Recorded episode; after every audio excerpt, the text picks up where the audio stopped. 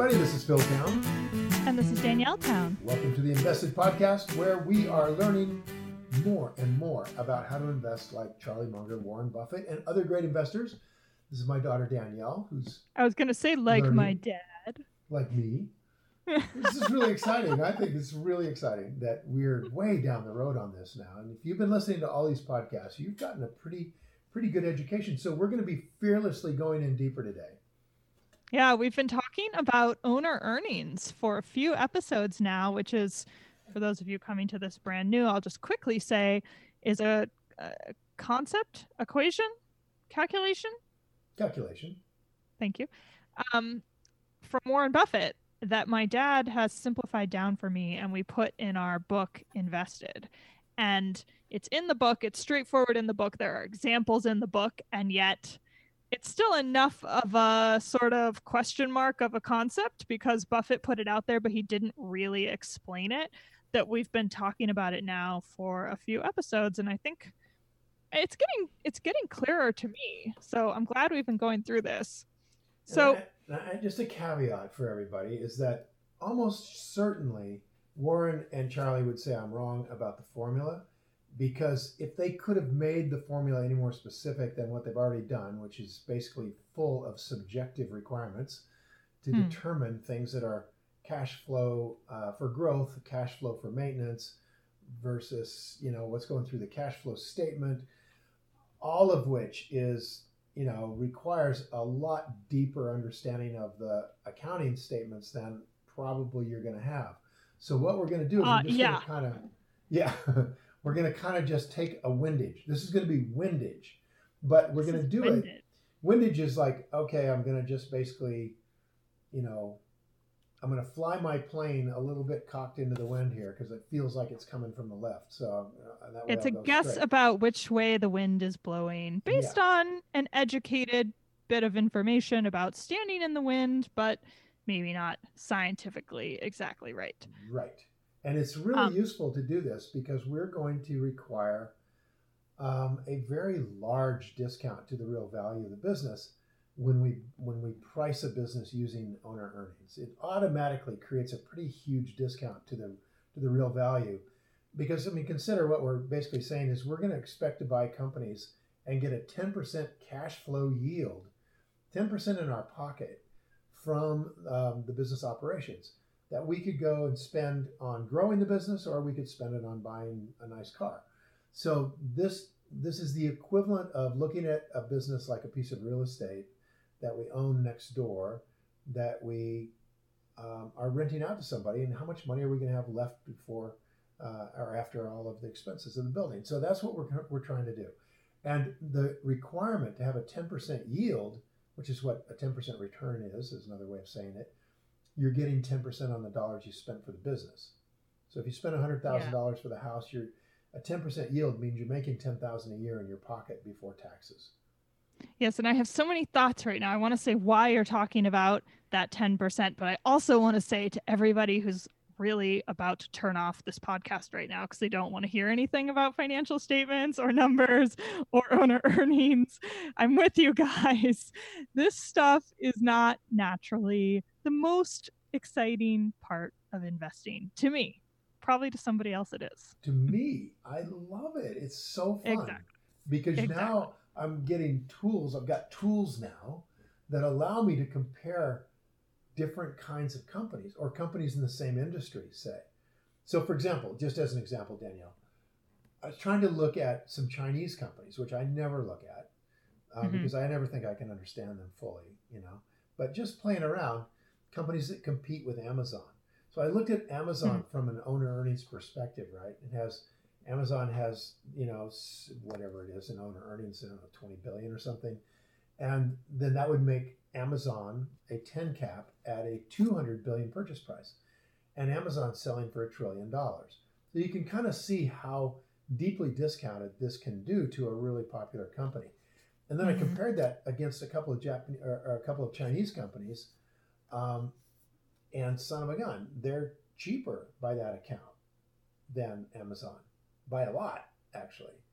And so It, it's and you couldn't get to a real valuation of these companies very easily. One of them doesn't even make money, never has made any earnings ever in its history. But with an mm. owner earnings point of view, we can see that some of that is just artificial. Some of it is a result of how they're growing the business and so on. Owner earnings is very powerful. It's not something you want to do and just all by itself. You want to look at the other ways of value in a business that we talk about in Invested. But it is powerful to get a kind of quick windage when you're looking at companies in the same industry, for sure. It's so powerful. I agree. I mean, I'm a convert. I agree with you that dealing with the numbers and reading the financial statements and having the ability to use these three methods of pricing and valuation make me feel safer, one hundred percent, because otherwise it's just all soft stuff. It's all subjective. It's all um, my own view on what I read online, essentially. And yeah. I trust my own view on what I read online. I think I'm good at evaluating companies because I've I've got some perspective now after some time. But that doesn't mean that having that objective hard number where, as you said, you can compare companies in the same industry uh, isn't incredibly important. So right. with that said, well, with that said, I want to do what one... I wanted to say was that in order to make myself sit down and figure out owner earnings for Fiat Chrysler, which is what we promised to do for this podcast, I literally, I had to go through like four or five false starts. I like sat down and I started doing something else on my computer. And then I opened up Excel and then I thought, oh God, I hate Excel so much. And then I walked away from my computer. And then I thought, okay, I need to do something to make this more palatable. So I made myself a cup of tea and I climbed into bed, which is where I feel very cozy and comfortable. And I feel like I can face things like Excel. You're putting your hand on your head. I'm telling people this, not because you're going to appreciate somebody that got the flu. Yeah, you're right. I had the numbers flu. I had the financial statement flu. You're exactly right. And I need to be on a brat diet and it's going to make me puke at some point if I oh. do it too much. Oh my gosh. I'm telling you all this, not because you'll appreciate it, Dad, because you will think it's stupid, but for everybody who doesn't think it's stupid, for everybody like me, it's okay that it's hard. It's okay that it's hard. And still, it's worth doing. And I've gotten faster at it. That's the good news. It gets easier. And it it gets to be, once you start, like starting is still obviously incredibly hard. But once I start, then I start thinking about it, and then it gets easier. That's what I wanted to say. So now, Dad, let's now. talk about ten percent. Let's talk about it. So let, before we dive into our our erstwhile Fiat Chrysler example, which we're going to go. No, yeah, I wanted to, I wanted to finish what you were saying about the ten percent yield, because the reason you were talking about that, I just wanted to get it clear for everybody, is that the owner earnings calculation is used for the ten cap pricing method. Right. And the ten cap pricing method depends on a ten percent yield. Right. And so the reason we're doing these kinds of, of um, numbers instead of generally accepted accounting principles, which are used by the entire industry of Wall Street, is that what we want to yeah. do is we want to easily keep, Googleable numbers. Yeah, which easily Googleable numbers. I much which prefer.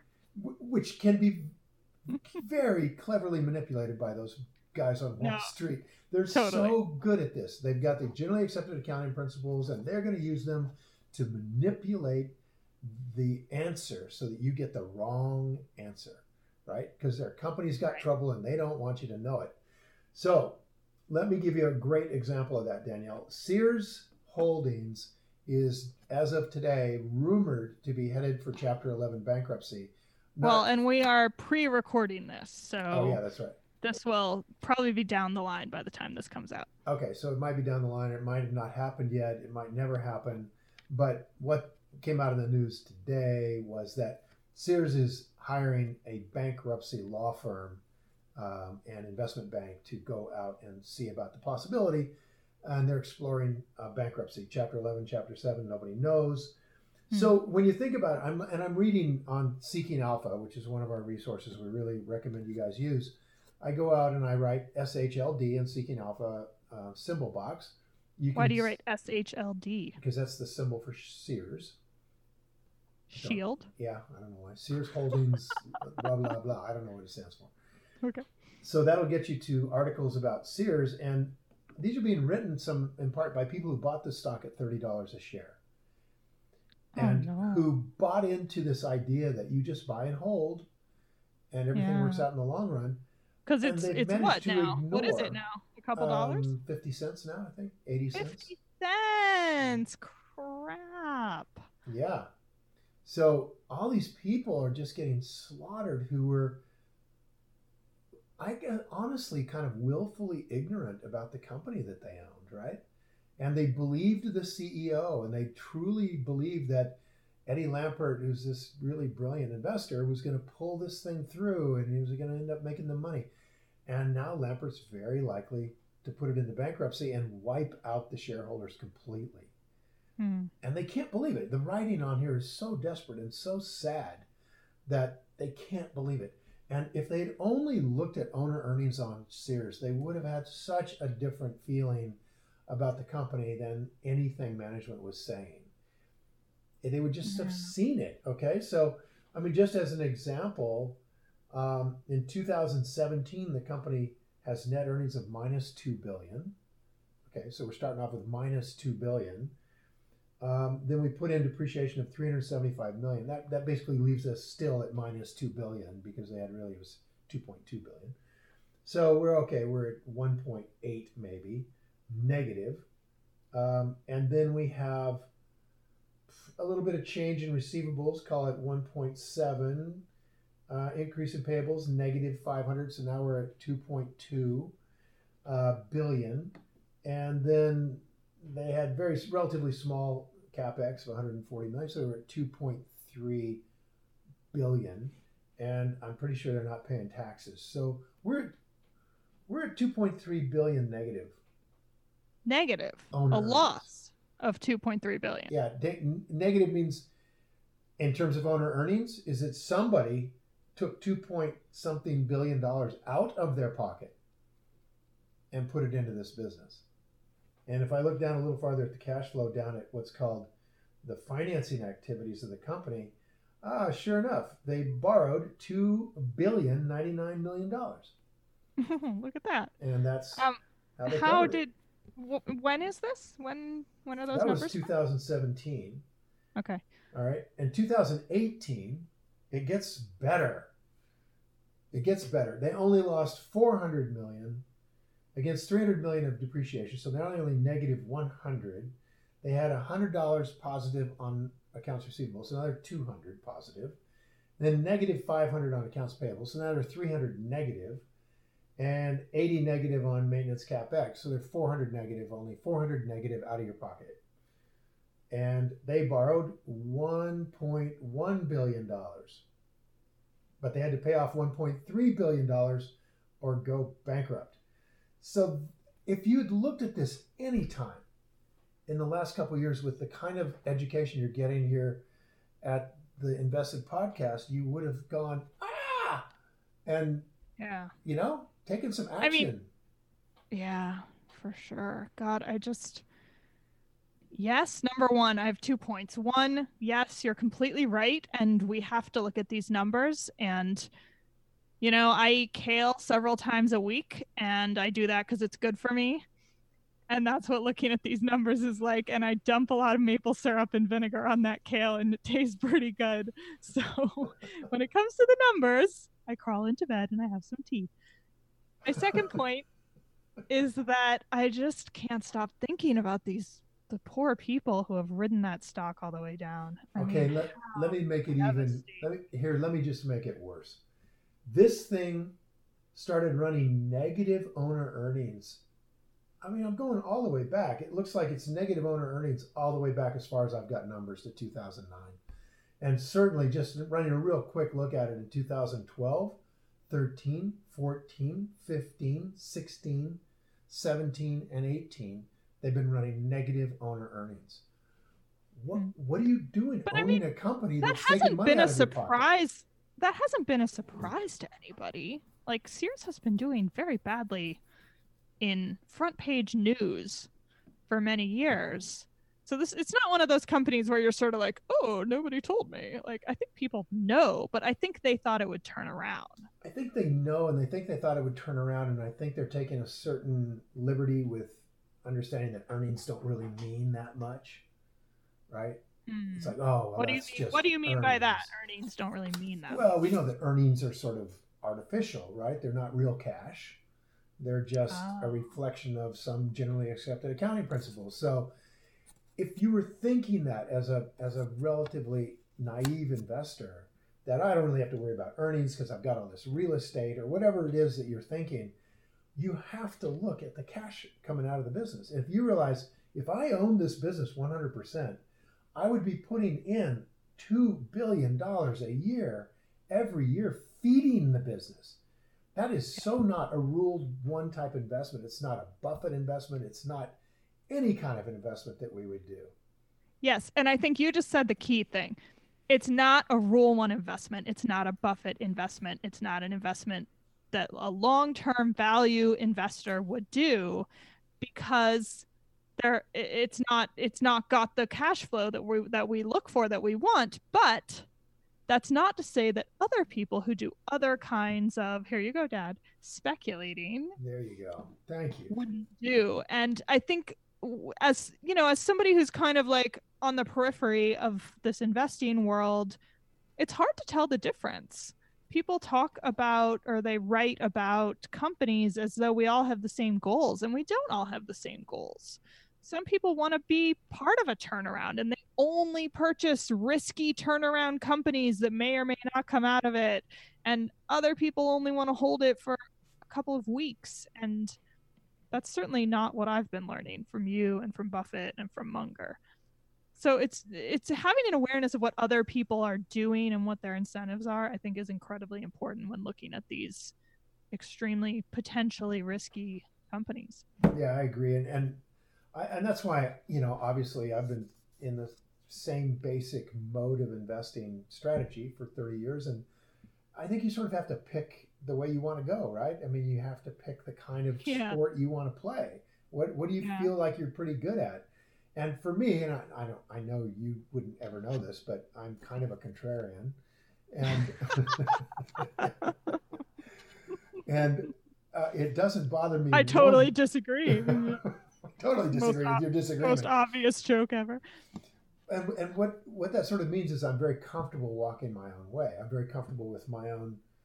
As you sure you know, I'm comfortable when I make up my mind about something. I don't need a lot of outside support for that decision, right or wrong, you know. And in my life, obviously, I've made wrong decisions. We all do. But I, a, a person that invests the way I'm teaching you has to recognize that just because the the crowd says you're wrong doesn't mean you're wrong.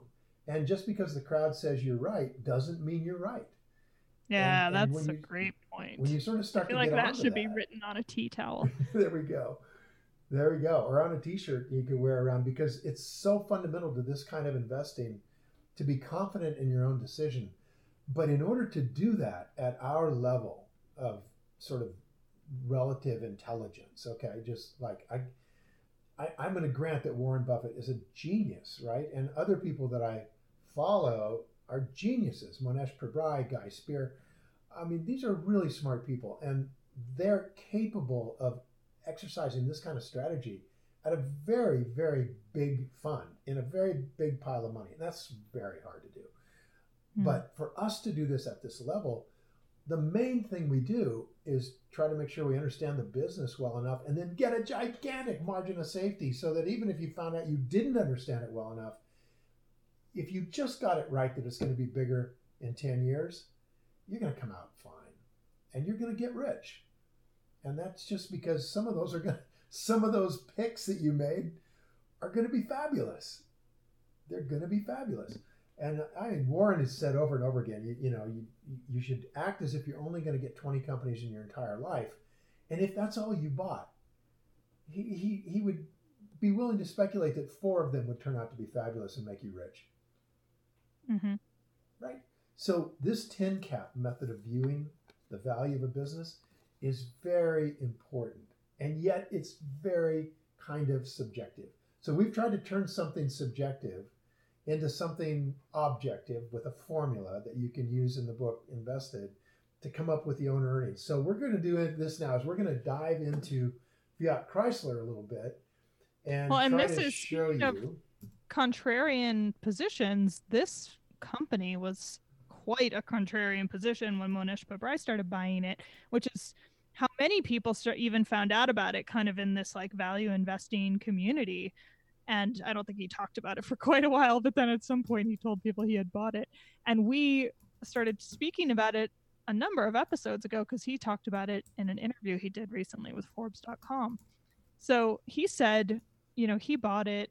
It was just coming up with tons of cash, and yet people didn't seem to think that it was going to shoot up the way it did, but he believed in the management as well, and uh, has held it for quite a few years. So his interview said he still has it, and he still thinks it's good to go. Now, that was before Sergio Marchionne passed away, and things have changed a lot since then in Fiat Chrysler, but we still want to get into it here because um, it's also, it's kind of like a complicated company.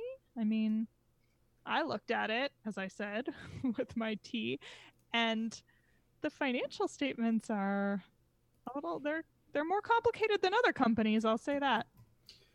Well, they are. And, and the company is, you know, comprised of a number of other companies. So it's, right. It's, it's a conglomerate. Kind of, yeah. It's a kind of a conglomerate, and that always makes things more difficult. So if you're just getting started as an investor, I wouldn't say starting with Fiat Chrysler would be a great place to start. Right? No, there's going to be, I would not. In fact, honestly, at this point in this stock market, ten years into the stock market moving up from a very low bottom, um, I can pretty much stipulate that there's almost nothing out there that's on sale that's easy. I can tell you that right now. If you're just getting started, the most important thing you can do right now is stack up as much cash as you can get, because I think your timing is going to be really excellent to make a lot of money here in the near in the near future. But right now would be the time to wait, right? Like there's a time for everything under yeah. heaven, right? And right now would be, unless you really know what you're doing with a particular company, almost nothing is really on sale. There, there, anything that looks cheap is cheap for a reason at this point, because everybody's looking for something. Everybody's looking for something that they can put money into. So, man, um, we're we're going to give you an example here of one that's it's complex.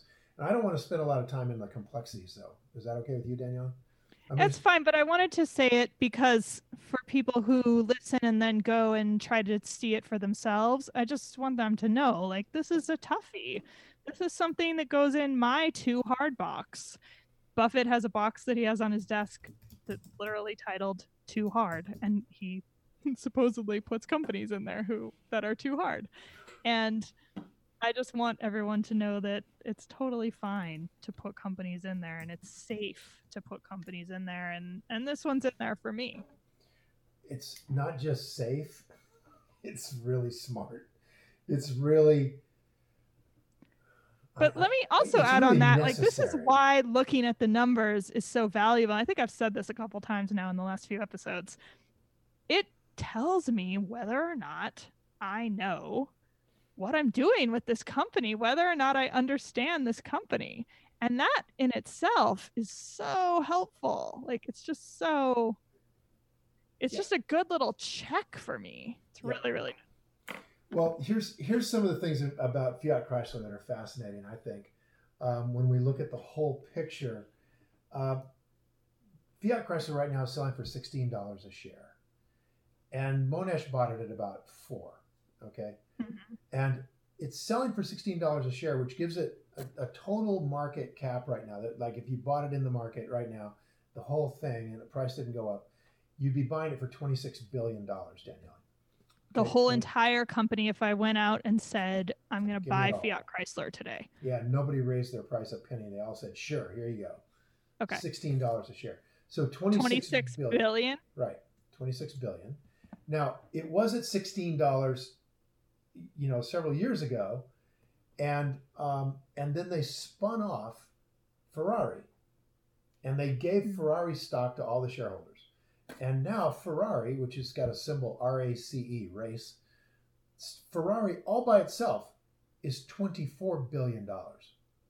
Wow, jeez. So what that means is that when Fiat Chrysler was at sixteen dollars before it spun off Ferrari, it was worth twice as much as that. And then it spun off Ferrari. Or the market is irrational. Or the market's irrational and they just love Ferrari. That's entirely possible. Now, I'm saying that because there's a bunch more stuff in the Fiat Chrysler portfolio besides just Ferrari. In this twenty-six billion dollars you could buy right now, it includes Abarth, which is a parts manufacturer for cars. It's famous. Alfa Romeo cars, uh, Chrysler, which is not wonderful, Dodge, which is getting better, Fiat, which is horrible, Jeep, which is fantastic. It's a worldwide major league brand. Maserati, which is fantastic, and a worldwide major league brand. And Ram trucks, which have now, in my opinion, become the number one truck in America, the best truck you can buy for the bucks. Now, I own two of them. So if you look at what Ferrari was doing back before Fiat Chrysler got spun it off, I, I think you could take Maserati, Ram trucks, Jeep, and you could spin off another twenty-four billion dollars, hmm. right? So in other words, figuring out what this thing is worth is hard. Also, it's got subsidiaries like Magneti Marelli, which is a, another parts manufacturer. It's got Mopar, which is a super big brand in the racing world, dragsters, things like that. And it's hmm. got TechSid, which it owns about eighty percent of. And all of that is just saying, here's all these little companies within this thing that are all maybe worth much, much more total spun off than twenty-six billion dollars. But you'd have to figure all that out. And that's hard. See what I'm saying? I okay. do. So let's just take a look at it a different way. Um, let's take a look at it through owner earnings here and see what we think real quick. We took way too long to get into this. So hold on. Let me just say quickly, I did a TEDx talk a couple of months ago. It just came out online. Check it out. It's all over my social media and my website. And Dad, can we finish this up next week? No. Okay, yeah, we can. We're going to finish Fine. this. I'm getting sick of owner earnings. So let's get it done. We'll wrap up Fiat Chrysler. We'll show you what we think. And then we're out. Okay. Okay, cool. Okay. Thanks, everybody. See Bye. Bye. Hey, guys, thanks for listening to Invested. If you enjoyed this episode and you want more information, show notes, and more episodes, visit us at invested podcast dot com. There's a special offer waiting for podcast listeners to attend my three-day investing workshop absolutely free. So just head to invested podcast dot com. Everything discussed on this podcast is either my opinion or Danielle's opinion and is not to be taken as investing advice because I am not your investment advisor, nor have I considered your personal situation as your fiduciary.